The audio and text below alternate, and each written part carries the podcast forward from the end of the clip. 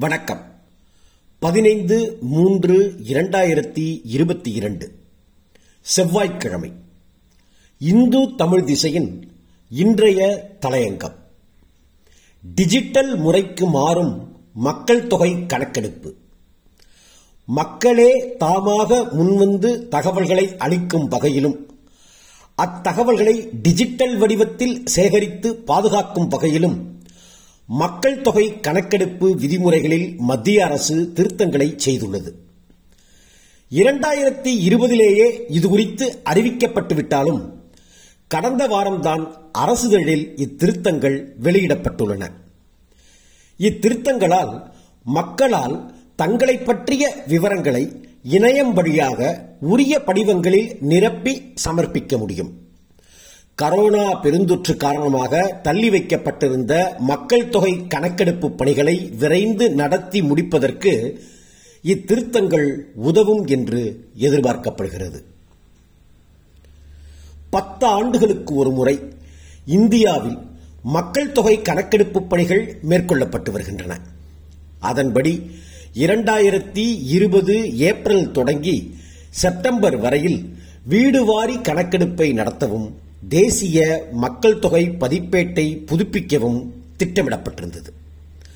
இரண்டாம் கட்டமாக மக்கள் தொகை கணக்கெடுப்பை பிப்ரவரி இரண்டாயிரத்தி இருபத்தி ஒன்றில் தொடங்கவும் உத்தேசிக்கப்பட்டிருந்தது. இந்த காலக்கெடு இரண்டாயிரத்தி பத்தொன்பது மார்ச் மாதத்திலேயே அறிவிக்கப்பட்டுவிட்டது. ஆனால் இரண்டாயிரத்தி இருபது ஜனவரியில் பெருந்தொற்று தீவிரமாக பரவ ஆரம்பித்த நிலையில் இக்கணக்கெடுப்புகள் தேதி குறிப்பிடப்படாமல் தள்ளி வைக்கப்பட்டன. இந்நிலையில் நாட்டில் முதன் முறையாக டிஜிட்டல் முறையில் மக்கள் தொகை கணக்கெடுப்பை நடத்தவிருப்பதாக இரண்டாயிரத்தி இருபத்தி ஒன்று ஜூலையில் நாடாளுமன்றத்தில் மத்திய அரசு தெரிவித்தது.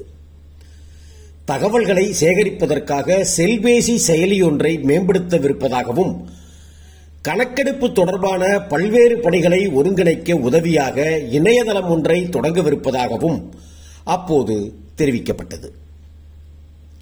இதற்கு முன்பு நடைமுறையில் இருந்து வந்த வீடுதோறும் சென்று தகவல்களை சேகரிக்கும் முறையும் இப்போது பின்பற்றப்பட உள்ளது. மக்கள் தொகை கணக்கெடுப்பு பணியில் முப்பது லட்சம் அரசு ஊழியர்களும் அரசு பள்ளி ஆசிரியர்களும் ஈடுபடுத்தப்பட உள்ளனர். இவர்கள் ஒவ்வொருவரும் அறுநூற்று ஐம்பது முதல் எண்ணூறு வரையிலானவர்களை பற்றிய விவரங்களை நேரடியாகவோ இணைய வழியிலோ சேகரிப்பார்கள். என்றாலும் மக்கள் தாங்களே முன்வந்து தகவல்களை அளிப்பதற்கான வாய்ப்பும் அனுமதிக்கப்படுகிறது. கடந்த வாரமே தமிழ்நாடு உள்ளிட்ட சில மாநிலங்களுக்கு மக்கள் தொகை கணக்கெடுப்பு பணிகளுக்கான இயக்குநர்களை மத்திய சுகாதாரத்துறை அமைச்சகம் நியமித்துள்ளது. எனினும் பெருந்தொற்று காரணமாக தள்ளி வைக்கப்பட்டிருந்த கணக்கெடுப்பு பணிகள் எப்போது தொடங்கும் என்று இன்னும் அறிவிக்கப்படவில்லை. மக்கள் தொகை கணக்கெடுப்பு குறித்த விழிப்புணர்வு பிரச்சாரத்துக்கு வானொலி சுவரொட்டிகள் ஆகியவற்றுடன் அச்சு ஊடகம் மின் ஊடகங்கள் சமூக ஊடகங்கள் ஆகியவையும் சேர்க்கப்பட்டுள்ளன. குடியிருப்புகளின் நிலை அதில் உள்ள வசதிகள் பற்றிய வீடுவாரி கணக்கெடுப்பும் மக்கள் தொகை மதம் பட்டியல் சாதிகள் பழங்குடிகள் மொழி கல்வி பொருளாதார நடவடிக்கைகள் இடப்பெயர்வு குழந்தை பிறப்பு வீதம் உள்ளிட்ட முக்கிய விவரங்களை உள்ளடக்கிய மக்கள் தொகை கணக்கெடுப்பும் அளிக்கும் தகவல்கள் ஆட்சி நிர்வாகத்திலும் சமூக நலத்திட்டங்களை திட்டமிடுவதிலும் முக்கிய பங்கு வகிப்பவை.